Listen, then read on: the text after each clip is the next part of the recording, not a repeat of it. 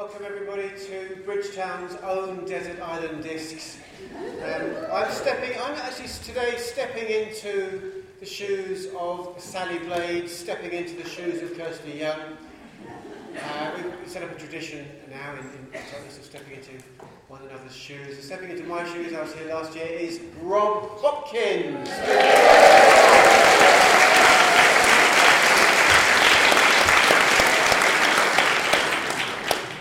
Now, welcome, welcome, Rob. Uh, Thank you. To your own desert island where we shall be casting you away in a short amount of time. Before, before we cast you away, Rob, uh, we intend to learn about you. We intend to learn about more, a little bit more of the private man behind the public uh, persona. Much as we like the public persona, nothing wrong with that. But um, we're going we're to uh, we're to be gaining insights through your choice of songs, which we shall be hearing performed by uh, a variety of combinations of Global Harmony, Viva, and the Bob Boys, with audience participation where appropriate. where appropriate. Um, for those, who, I'm sure you all know Rob up to a point. I mean, I, I, look, I looked on the web. Everyone thinks they know Rob. There's so many biographies of you out there, Rob. Uh, Rob Hopkins brings humour, imagination, and vision to the great challenges of our time and argues that what is needed above all else at this time in history is engaged optimism. Blah, blah, blah. It goes on about being a co-founder of the Transition Town movement, of writing Transition Town, the Transition Town Handbook and Companion, the power of doing stuff, of being uh, such a successful blogger he gets onto lists. You know, people make lists of successful bloggers where people actually want, actually want to read. Rob's on the lists. just saying, just saying. My, my, my preferred uh, biography actually was, was, is from Rob's Twitter feed. It goes, Rob Hopkins, co-founder of Transition Network, gardener, writer, blogger, author of The Power of Just Doing Stuff, father, and scintillating public speaker. A little bit of humorous self-deprecation there. So, Rob, I want to start. Let's just start at the beginning with your childhood. Can we just start? Can we start? You came into the world when and where? I came into the world. Can you hear me okay? I came into the world in June 1968 the same month that the Beatles started recording the White Album and Martha and, Van De- and the Vandellas first performed. Thank you, Wikipedia, that was very useful. um, I was born in, in London. My dad was an architect, my mum was my mum. And uh, we lived in a little house, and my grandmother was. Did you have to do anything? Did you, I'm not saying just a mum, she was fantastic. difficult, difficult audience, Rob. And we lived in a little house, and my granny lived next door. And I went to school, and that was about it. There wasn't anything particularly remarkable about that. Did you, did you, what, you show no interest in gardening? No. I mean, I find it interesting you actually mark your birth by what music was coming out then. So obviously music was important. Was it music important to you even then? Yeah. Um, from, I think I bought my first record when I was eight, Elvis Presley's Golden Grapes. Yeah. And, uh, and then when I was 11, then we moved. We moved to Wiltshire and uh, to a place called Ogbourne St George. I don't know if I've ever been to Ogbourne St George. Anyway, so I lived there for a couple of years. I went to school, and, uh, and when I was uh, 13, 14, I had really bad bullying problems in the school that I was at. And I got to the end of the, the summer holidays, and I sat down with my mum and dad, and I said, whatever happens, I don't want to go back. I don't want to go back to that at all. And luckily, I had a number dad who said, all right, fair enough then, okay. And uh, so then I and actually looked around, and my aunt, my young, my, my aunt Tessa, uh, lived in Bristol. And so I went to 14, I went to go and stay with her. I went to the Steiner School in Bristol. And often people who are kind of Steiner School people, sometimes when they hear that I went to a Steiner School, they say, What did you get from being at a Steiner School? I'm kind of going to say, like, oh, a deep love of nature. And I, and I usually say, a love of things not done very well, but done with great passion and enthusiasm. The school orchestra was just fantastic. They were so bad, and we all looked forward to it every year. Oh, here they go. they were terrible. Um, and then, uh, but anyway, so this actually, uh, when I was about 15, I've, uh, I had some friends who were in a band, and, uh, and I really wanted to be in a band. I didn't ever have a guitar or anything. I could play a little bit. And, uh, and the, they said we could support them doing a gig. So in their break times, when they were rehearsing in this big warehouse in the middle of Bristol, we used to go along and use their instruments while they went out for a fag, and that was our band practices. And, uh, and so this kind of goes into the first song. Can we go into the first song? Is that You've kind of, you've kind of preempted me. I was going to do that. Okay, sorry. No, no. You're a, very, you're a very accomplished public speaker. but that's fair enough. I think you've just introduced us very neatly. Would you introduce them? What's the first Okay, so this was. So I liked a lot of music up until that point. Music had been something that, that, that, that was a big part of what I was what, what I enjoyed. But the first time I really fell in love with music was when I was 15 and I was in this rehearsal room where this where we were having this rubbish band I was in practicing using these people's instruments. And the guy who was in the other band bought in a portable record player that he took to the because they used to do a lot of covers. He bought this record player in so they would play records. And in the breakdown, he put this record on, and it was The Gift by the Velvet Underground, which is the song where, over this beautiful, squalling noise, uh, uh, John Cale tells the story about the guy who's fallen in love with this girl, so, and, and he can't afford to go to, to, to, to, to travel to see her in the accepted fashion, so he sends himself to her in, in the post, in a box, and all goes horribly wrong. But it was this absolutely stunning moment of I never knew music could do that. And, uh, and the next day I went out and bought the first Velvet Underground album, the one with the banana on the front. And uh, the first song is Femme Fatale, which is from that record, which is marks the moment I first, my first musical love affair. Brilliant, thank you. And it can be sung now by Viva.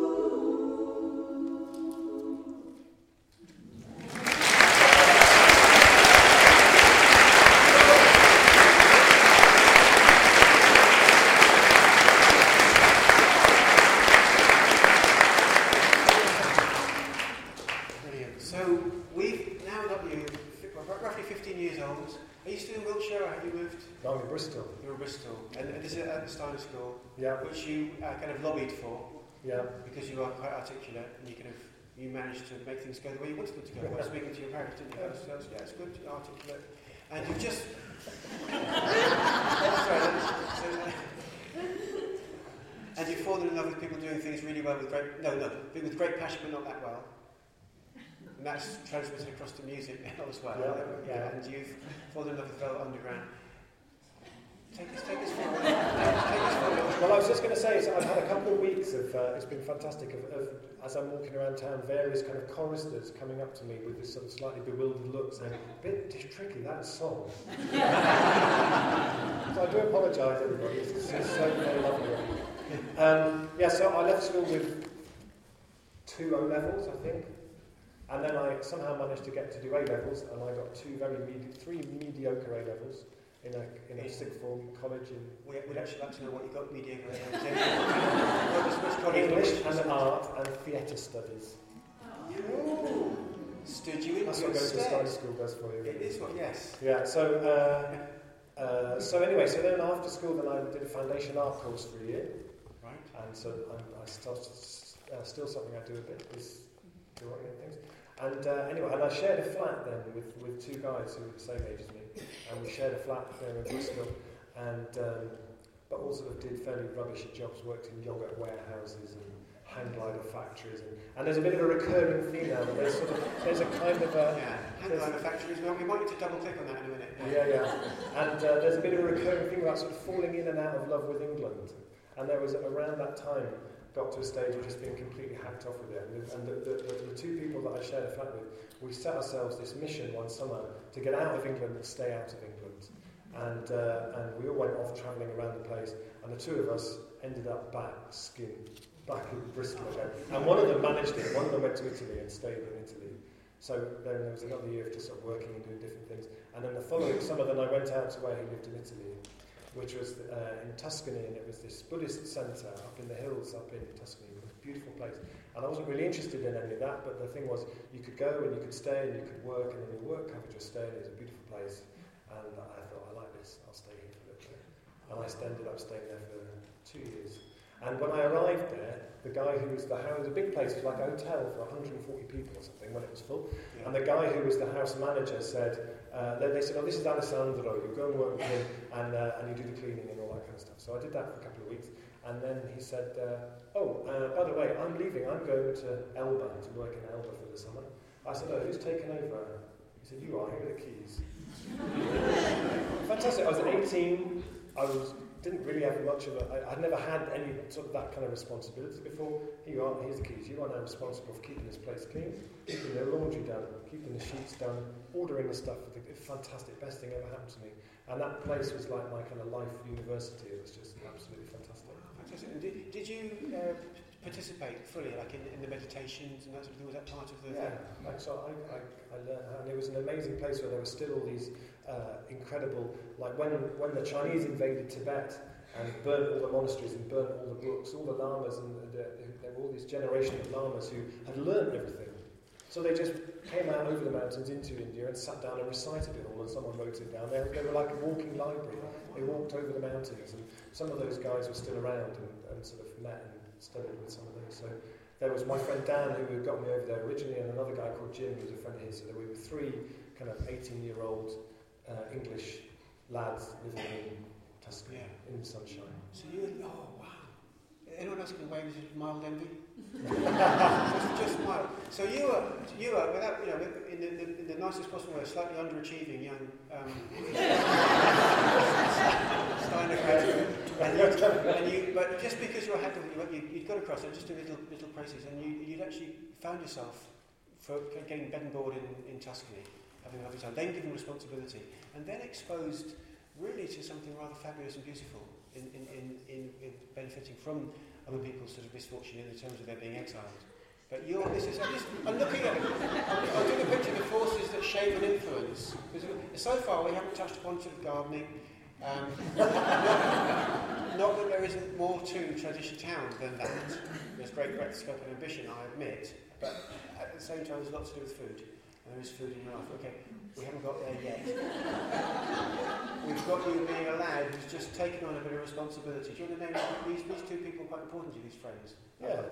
Yeah, and they're going to lead into the second song, but I don't know if we're ready to go. I think we are ready for it. All right. Okay. So, so it was quite an interesting. It was. It was. It was an, this. This second song is it kind of captures that period when you're 18, 19, and before kind of been in Bristol and you know partying a lot and, and that whole kind of scene, and then actually going out into another place which is much quieter, and but with two, with a couple of other people, and you're sort of looking back to that life with a sort of a mixture of kind of nostalgia and wasn't it fantastic, and also kind of slightly glad that you're away from it and that you're actually moving towards other things. So this next song kind of captures that sort of bridge between those two worlds.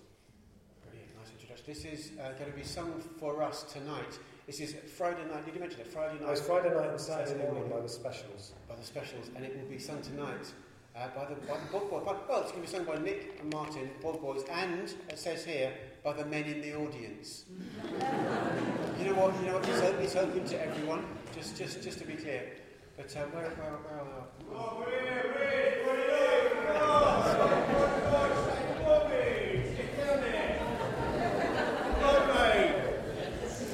Check out the alligator. It's all right. Look at this. That's a nice pie. Let's give it out to you, mate. Cup hold of that pie, mate, because that's going to come up in song. So, look at you. Yeah, fucking tight. Yeah, look at you. That, mate. This is Ollie, by the way. I didn't get a mention. No, I'm seeing part of the ball, ball. Right. So while you're being a hippie out in Italy, mate, we're down there in Bristol. We're living the dream. Yeah. We, we are the spirit of your rude boy past, mate.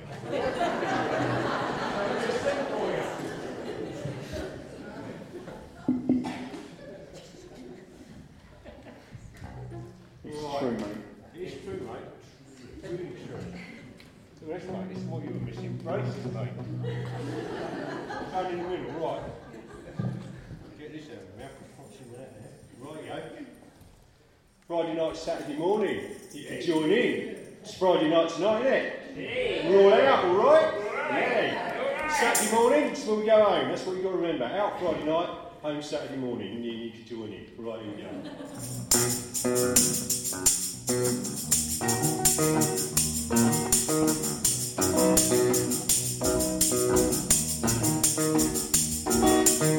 I'll get up 8 a.m. I'm at my head by half past 10. I'm out with dates and mates and friends.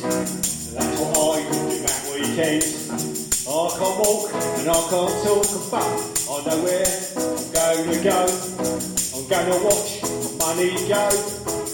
And the lock I know.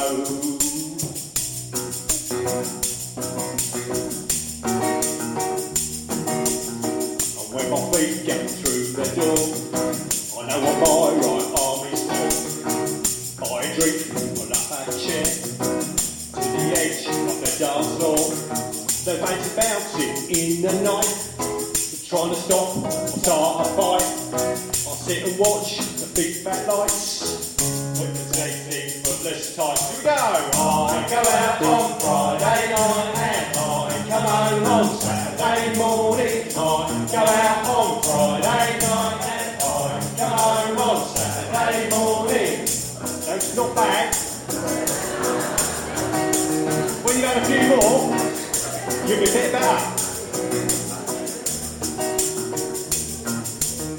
I like to venture into town.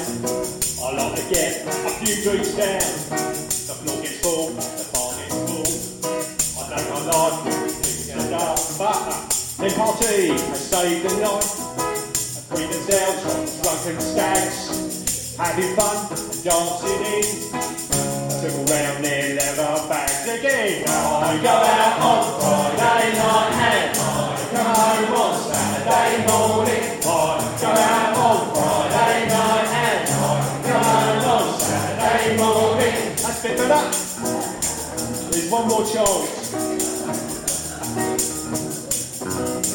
It's getting late tonight now. Oh, I should have had that luck with Charlie really soon,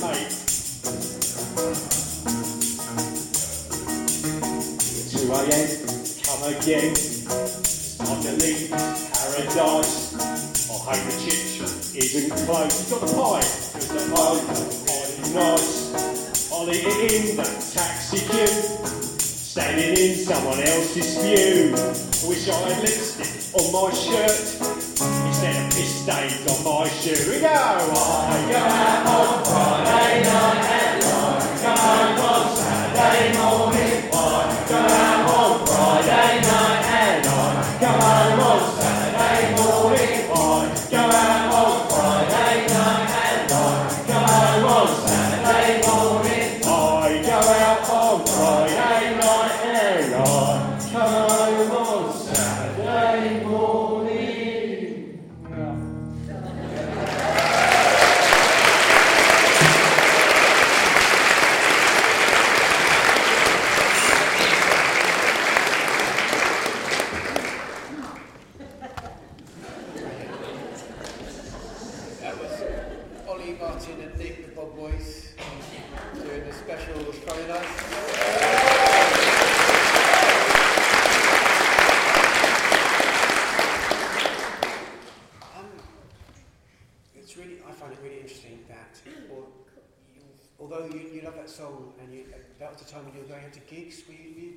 a lot to listen to music? Yeah.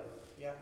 And it, also feels like you had this kind of slightly more varied and colourful, I would say colourful life because of going to Tuscany, because of going, having this Buddhist influence than most of my contemporaries, 18 and 19, that kind of age, which it's presumably led to the next phase of your life, which you, you began to travel. I did. I, I went to uh, I went to India and uh, spent about a year and a half and uh, was there for a while and then went to Pakistan and to China and tried to go to Tibet and uh, got 10 miles away from Lhasa and got arrested because I didn't have a visa because you couldn't get visas. So I got thrown out of China and uh, went to Hong Kong, went back to India again and that was where I met my wife. in, uh, in, in, the, in the Himalayas. In, in the, uh, I, was walking down the street there actually, but then I met somebody and he said, Oh, do you know there's something happening in Dharamsala? If I hadn't met him, I wouldn't have gone. And I went up there and then uh, met him. So you And met Emma in Dharamsala, Yeah. really high up in the Himalayas. Yeah, up in the Himalayas. And, Oh, we your contact? and, uh, and then that was it, really. Well, so we just I finish mean, it that was it. I mean, that, that It's nice to have a happy ending. It's really, you should Yeah. just call it a day And, uh, so yeah, I but um, yeah, I don't know what to, say. I yeah, I, I, I enjoyed that travelling about, and I was feel very blessed to have that happened. There we. So, so you did right. So I, I'm just gonna I'm gonna kind of revisit that. 'cause I know that travelling kind of culminated in meeting Emma. And it's almost like I met Emma, so we stopped travelling and just immediately came home. But it can't have been as simple as that. You, did you travel on together, or did you say we have met each other? We must return to Europe? And that's how we returned. what, what happened there? No, we travelled together for a bit, and we went to different bits in India, and then I came home first, and then she came home later. And luckily, she came home and decided to come into where I was. So she said she said kind of could you go now? Give me some space. Yeah, yeah, So- that's- that's- Yeah. No, she didn't say that. No, she didn't say that. No. She said I'll just see you later. Yeah. Yeah. Something I haven't asked you because you've, you've been influenced by various things along the way. I, I imagine you doing lots of reading. Was it were, were, were there things that stand out for you that you were reading at the time that influenced you, or have you not been so influenced by it in that way?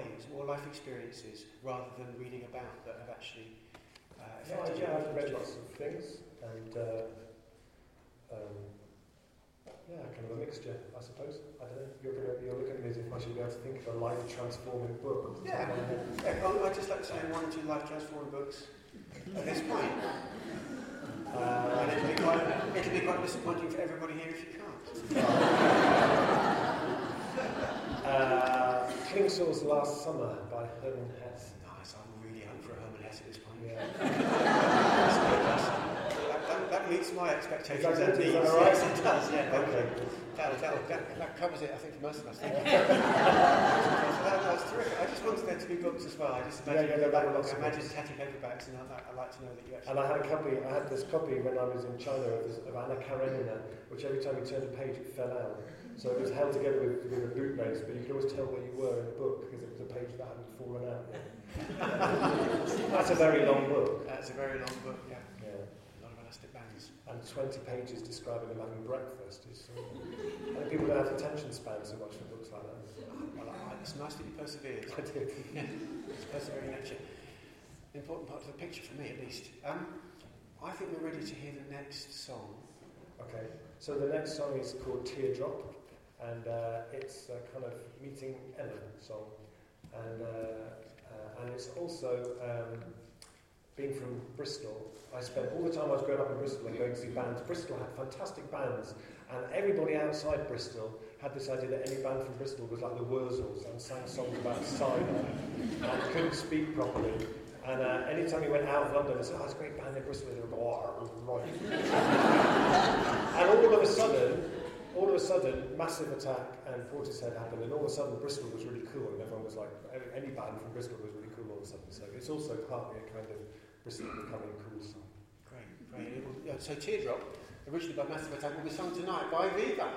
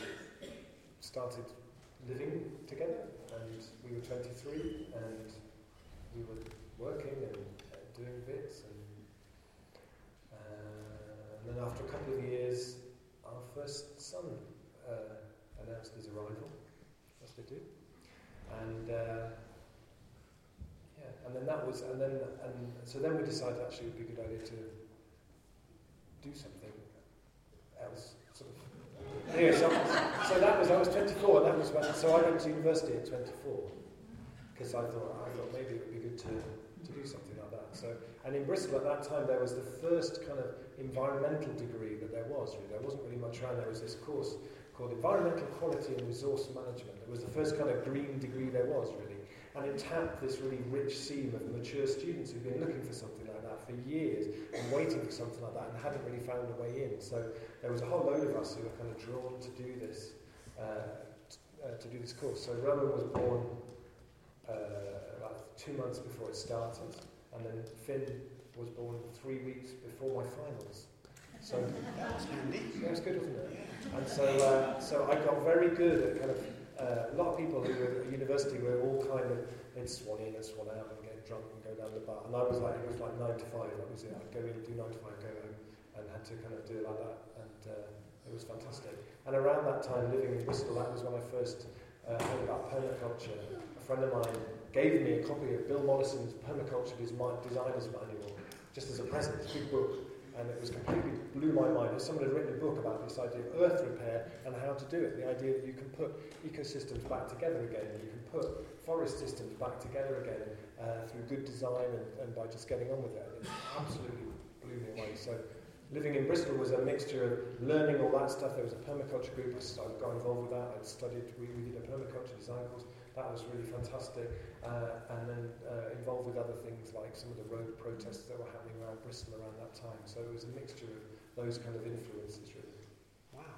So suddenly, suddenly, almost before our very eyes, just in this between Teardrop and the next song, you've kind of begun to turn into the Rob Hopkins we know. and you, you've got, you, you, part- partly because of your family, you've got this, you've got this discipline really, because you've, got a very young family. So you're, you're doing university, really genuinely mature students, behaving in a mature way. And, and, and there because because I really, really wanted it. Yeah. And actually, there were lots of people there who were kind of younger who were there just because they looked like a DOS or looked like something they wanted to do. I really, really wanted it. this, this was also the time when people did get grants, wasn't it? Presumably. Only just. Only I think just. I was the last year. Yeah. You just. I right, squeezed well done, Yeah. The gates closing. Yeah. Wow. And, this is also, it kind of, this covers a question I've been sort of hovering around the edge of asking, which is about beginning to be a writer.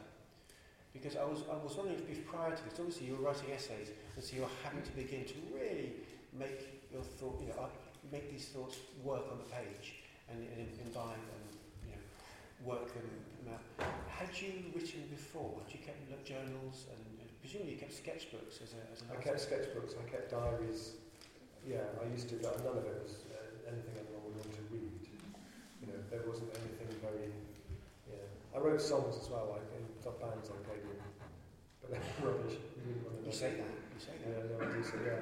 But I, but I remember in university, the first thing, an essay I wrote, I thought was really great, and uh, it came back with red lines all through it, and it was very soul destroying. But actually, yeah, I did, I did get to enjoy doing that. Right, yeah. No, that's what, it'd be interesting at some point if you were, for example, for example, to sort of auction or raffle an early Rob Hopkins notebook with songs in. I'm sure it'd be a really good fundraiser for Apples. just, just, just, just a suggest, just a thought. Or you could pay money for us not to auction. Yeah, it well, around. let's do that. Either- either way around. Pay money to have a buried in concrete and throws it in the river Dart. But could you then, so basically, you, you, this, this course kind of opened your eyes to many, many things, and you really got into it. And sort of alongside that, you, you discovered permaculture, and you began to get engaged in activism. Although Yeah. all this was happening in a sort of three-year period while two sons arrived. Yes, Right. yeah, it was magic, really. And, and actually, um, uh, yeah, and, and actually, I think 'cause I did the permaculture just before I did the course. I think if I'd just done the course, which was three years of kind of relentless problems and graphs that go like that and other graphs that go like that and depressing things. Actually doing the permaculture bit first, it was all about solutions and what you could do just was completely, uh, gave me a spark that kind of took me through all of that stuff going, ah, actually, you know, you could do that. And most of the lecturers didn't know any of those things. You know, you could do this, you could do that. Yeah. So you, you, you were bringing some optimism to the engagement Yeah. already at that point. Yeah. Fantastic. I'm going to ask you to introduce the next song. The next song is uh, uh, was the, the, I first heard it when it was done by uh, a group called This Mortal Coil, uh, and it's Elizabeth Fraser who was in the Cocteau Twins did a version of it. But this is, and also it's a Tim Buckley song, and it's not linked to anything in particular. It's just a song that we used to listen to a lot when we were in Bristol, growing up with little children, and it's called Song to the Siren. Um, it's going to be some. It's going to be done as a duet with voice and piano, with Jane please welcome Jane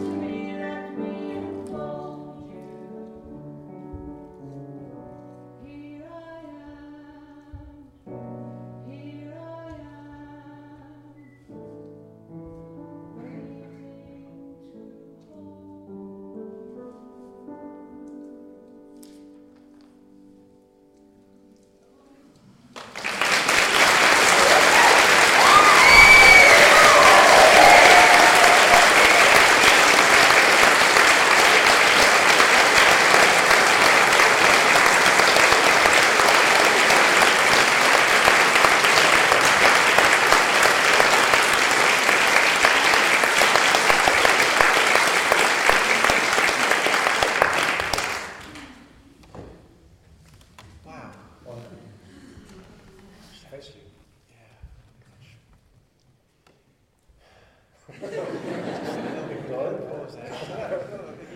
So that's, that's kind of, is that your song? Kind of one of your songs. Okay, so I've got you in Bristol with, with Emma, Rowan and Finn here and you, but now you've really got engaged, in, uh, engaged in this, in this work that, that you develop permaculture, um, you, get, you get your degree, but you don't stay in England. No, so we, we, we decided we wanted to start an eco-village project. We decided that that was, that was what we wanted to build a house, we wanted to grow food, we wanted to do that whole actually doing all this stuff in, I and having goats, I'm just being reminded, one of us wanted to have goats. and, uh, and so we moved to Ireland, we moved to West Cork in Ireland and uh, spent some time living in various freezing cold damp uh, farmhouses. And uh, my little known bit of uh, trivia for the day is that Jackie Hodgson, who is now the mayor of Totnes, gave me my first job when I moved to Ireland. And that's a bit of trivia, which I'm very grateful still. And um, we spent so we, we spent a while looking for a place, looking for some land to do this, and it took us about three years. And then with, with another family, we bought a farm uh, in West Cork and set about the, trying to get the process of trying to get the planning permission to, to create this eco village in one of the most conservative parts of rural uh, Ireland. We wanted to build cob houses and straw bale houses and do permaculture and so on and so on and so on. And um, uh, and so and, and, and had a great, had an incredible kind of freedom actually there to uh, to just have a go at stuff.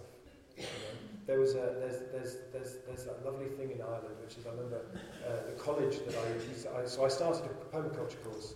That the, my my day job was teaching in this college in Kinsale, and uh, the guy who was the, the, the principal there, uh, he had this great kind of uh, spirit of just I just have a go and do things. And if the last thing you did worked, then that was the next thing would be fine. So first thing, John, could we make a pond? Grand. As long as the pond worked. When he then went and said, John, could we plant an orchard? Grand. And then to the end, when I went to him and said, John, could we build this theatre that we've designed on the back of an envelope uh, out of carbon, local timber? Grand. And we built this theatre. But actually, there was that thing in Ireland where the, the engineer from the town came round and said, that's amazing. That's beautiful. See it. So, so, so we had this lovely kind of time where actually we, we, we set up this place that was a, like a study, a training centre for people how to do straw bale building, and, and anything that we didn't know how to do, we got people in to do. So we had this incredible learning time of learning how to build with cob, learning how to build with stone, and, and then it built up to uh, to the to, to the two families that started it. We, we, we were building our own houses, so we built the first new cob houses built in Ireland 100 years, hand sculpted. Loads of people came through as volunteers, helped to build these houses. It was really fantastic. Uh, not a right angle in them, curvy windows. And it was all part of this project as a kind of sustainability training centre with our goats and uh, um, growing vegetables and, uh, and all that kind of thing. Really. Wow.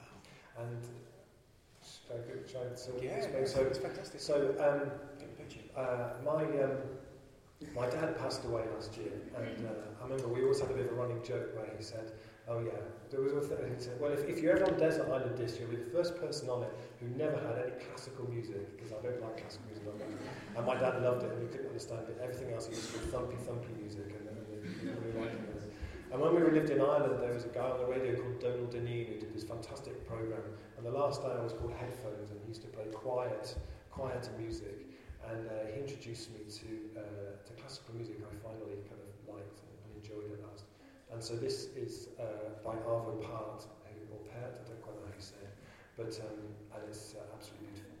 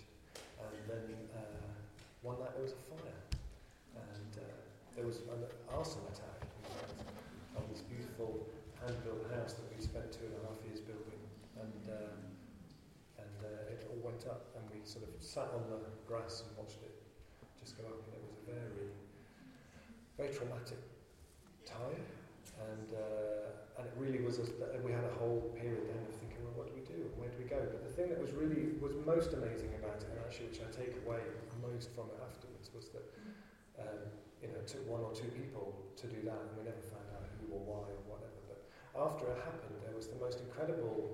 Um, outpouring of, of sort of support and love for what we've been doing and, uh, and some friends of ours and there was yeah, there were some friends of ours who organised a fundraising thing and it got in all the papers and they raised about 40,000 euros people held pub quizzes and an order of nuns sent us a cheque for 5,000 euros and uh, a child uh, organised a football match in his garden and invited his friends, charged them five euros to play. And so it was really, it was incredibly heartwarming. And I think quite a lot of people then wanted us to build it again, and we just really couldn't. And, and it started a kind of a process that actually slowly kind of drew us here. And we had sort of, we had a while of sort of floundering around, not really knowing where we were going or what we were doing, and then it sort of gradually, all the roads started to draw us, uh, to draw us here. And we arrived in 2005 with a lorry load of stuff actually spent the first, and, and actually, well, no, hang on, I'm jumping ahead of myself. Um, so it was, really, it was a really interesting thing for me because actually we'd kind of, when we moved to Ireland, it felt like we'd sort of left England again into the high disgust with the whole place. Having seen, having been around, uh, near, seeing the road, the, the, the Solsbury Hill bypass that was built in uh, near Bath, where they cut the side off this beautiful hill that was like a Turner painting, and just felt really sort of traumatised by the whole thing. So we left England kind of in high disgust, really. And uh, so coming back to England felt like uh, it was a big sort of thing for us to do, and so uh, that leads into the next song. Can I do that? Um, uh, let me just check if there's anything else I want to ask you. Yes, you can. Yeah. Thank you, Max. So the next song, so uh, Nick Drake and the music of Nick Drake for me is is kind of England somehow. When, it- when it's, it sort of somehow captures uh, an essence of kind of autumn and mist and lanes in England, and uh, so this is a song that kind of captures coming back to Totnes in the first couple of months that we spent. We didn't know anybody. We moved from Ireland, we had this huge community of hundreds and hundreds of people.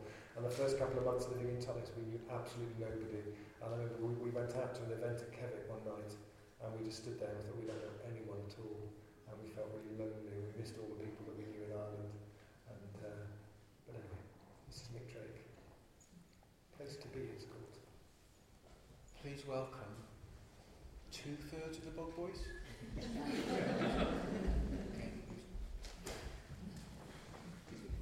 And while they're setting up, actually, I'll just say I've never heard of Nick Drake before. And uh, when we lived in Bristol, I had a friend of mine who I hadn't seen for about 10 years, and I bumped into him in the street, and he said, Have you heard of Nick Drake? And I said, No, never heard of Nick Drake. And the next morning, this tape popped through my letterbox. He'd gone home and recorded a Nick Drake tape for us. And uh,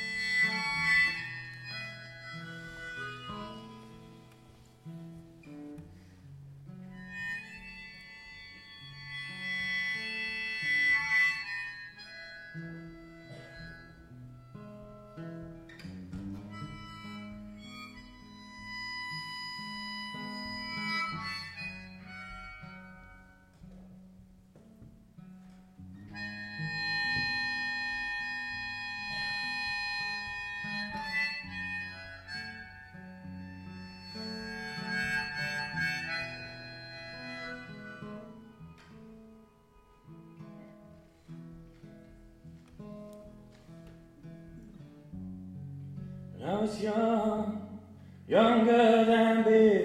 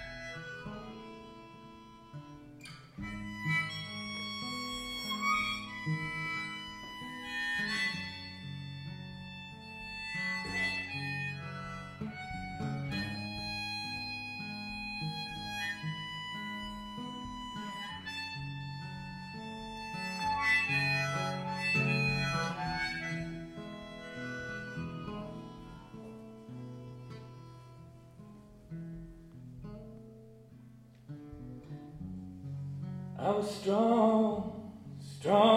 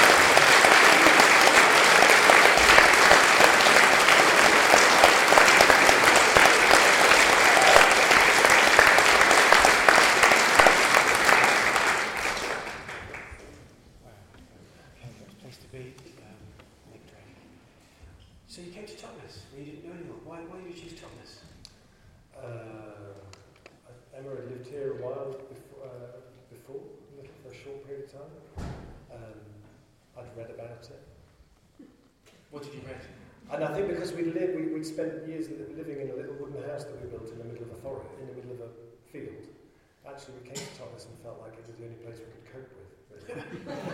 it felt like a nice kind of decompression back into being here again. Nice. That's, yeah. Yeah.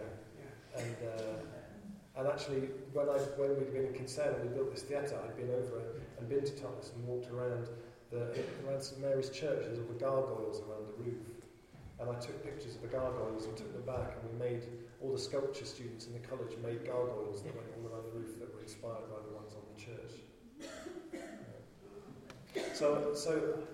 Andy Langford, who was a friend of mine who lived in Totnes, who some of you might know, who was who was born here, and he, he got in touch and one evening said, "We need to come for a drink and meet some people."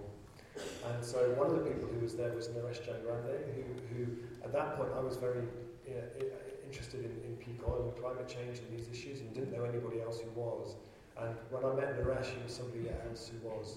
He'd been doing a lot of work around that. So the two of us just started this conversation around bringing some of the stuff that I've been doing in Ireland around that together. And we just started, well, what, what would it look like if a community saw those things as an opportunity? How would that be? Because at the time, all there was, if you looked on the internet, such as it was then, in terms of solutions, responses to those challenges, they mostly consisted of big, hairy men heading up into the mountains in Nebraska with four years' worth of baked beans, toilet roll, and firearms. and uh, that didn't really appeal to me, really. And it's not that useful. I mean, we all head up to Dartmoor with our baked beans, there's not really much to be said for it, really. So we just started this process. We started showing films uh, in town. It wasn't called Transition for the first eight or nine months. And we just started showing films and giving talks. And then after about six months, people started to stop us and say, "Yeah, yeah, yeah, we get that bit now. What do we? What now? What? What happens next? We get all that stuff. Okay, so what do we do with it? What do we do about it?"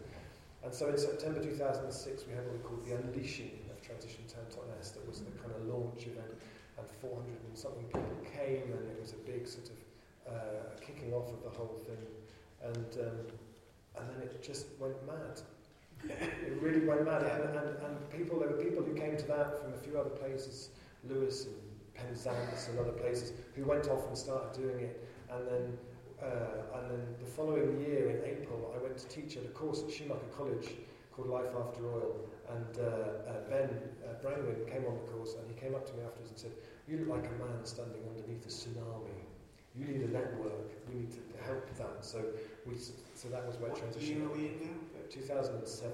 Okay, so it's before, just before you've written the transition handbook, you were just about to Yeah. start to write it. Yeah. Yeah, all of a sudden this thing was just growing and it was growing and it was growing and uh, and then so more people started coming in, Hillary and Sophie and, and other people in the rash and all these people started coming in with bits of the puzzle. It was always a very porous thing, a very open to influence as people started bringing in ideas and uh, and then uh, some incredible projects started happening. We did the first Totnes Pound walking into the shop, walking into the film place or, uh, in the Gothic house. They had the framed 1810 Totnes banknote on the wall. And said, what would happen if we just printed some more?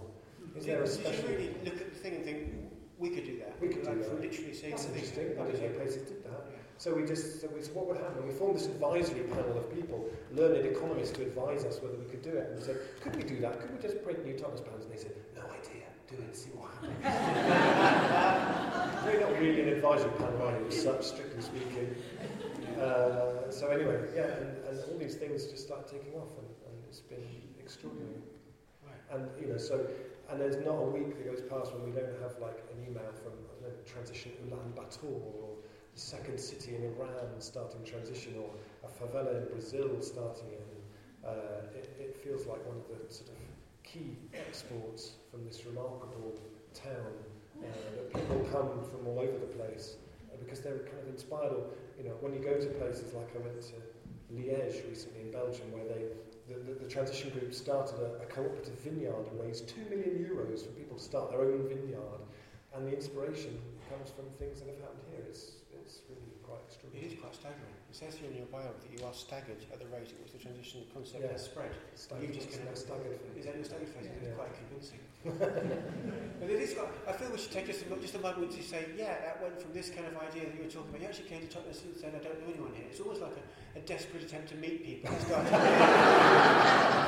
I must. Yeah, yeah, it's like speed dating. Right? Yes. Global speed dating. Ah, everybody knows me.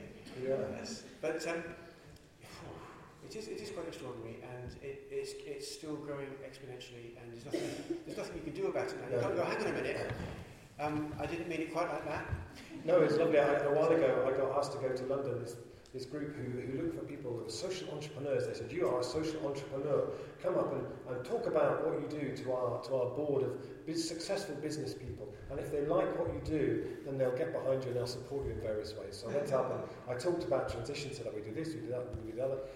And this guy said, "So what you're saying basically is you've created a really powerful brand, and you give it away for nothing." to people all around the world over whom you have absolutely no control. I said, yeah, that's absolutely it. You completely got it there. He said, that's mad. I said, I know it's mad, but it works. That's brilliant. I really really like that. Thank you. That's you know, I think we're ready. Okay. for the next. Well, I, I was always because one of my the first things that I was really uh, liked uh, music-wise as a child was punk. Punk had a huge influence on me, and uh, and there was a thing there was at the time that said uh, had a, a diagram of how to play three chords, and it said here are three chords. Now form a band. and I love the spirit of that. I really love the spirit of that, and I think it's what we're going to try and do in transition is to say here are some things, here are some ideas, here's some here's some principles, here's some ingredients, and uh, this next song is one of the best three chord songs. I'm a great lover of the, the art of the perfect three chord song, and this is a song that Jack White, who used to be in the White Stripes, does, uh, and it's called I'm Shaking. That was my radio one. Shaking. No, we, have, we actually have to get out of the way. We get out of the way. There are a Something variety so of much. artists who are going to come and do this. We're going to move. Shall we? Um, shall we just leave our stuff for you, you can you can just that. You can be picked up by us. Is that all right? Shall we leave it?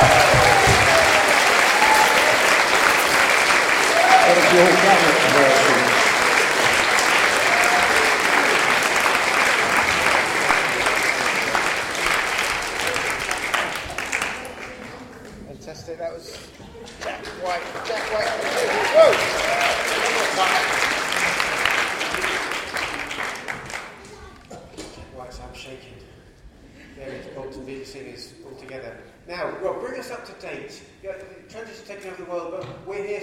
This this event is actually a fundraiser for. For the Atmos project. Well, I guess ramping up. So we got married in 2007 after being together for 17 years. You can't rush these things. you want to rush in and repent later. Um, and uh, yeah, so uh, where are we now? So, so the Atmos project is, um, I think, one of the most exciting things uh, to happen for, for, And uh, the consultation around that has been going on for the last few weeks. And tomorrow, if you haven't been yet to the hub, to the Atmos hub, which is in the old Coco's nursery building, the office building, down on the, on the Dairy Crest site, tomorrow is the last opportunity to get down for this stage of it, and it's really extraordinary. It's become like a, a museum and a, and a, ideas factory. It's really quite extraordinary. If you haven't been down, do come down tomorrow.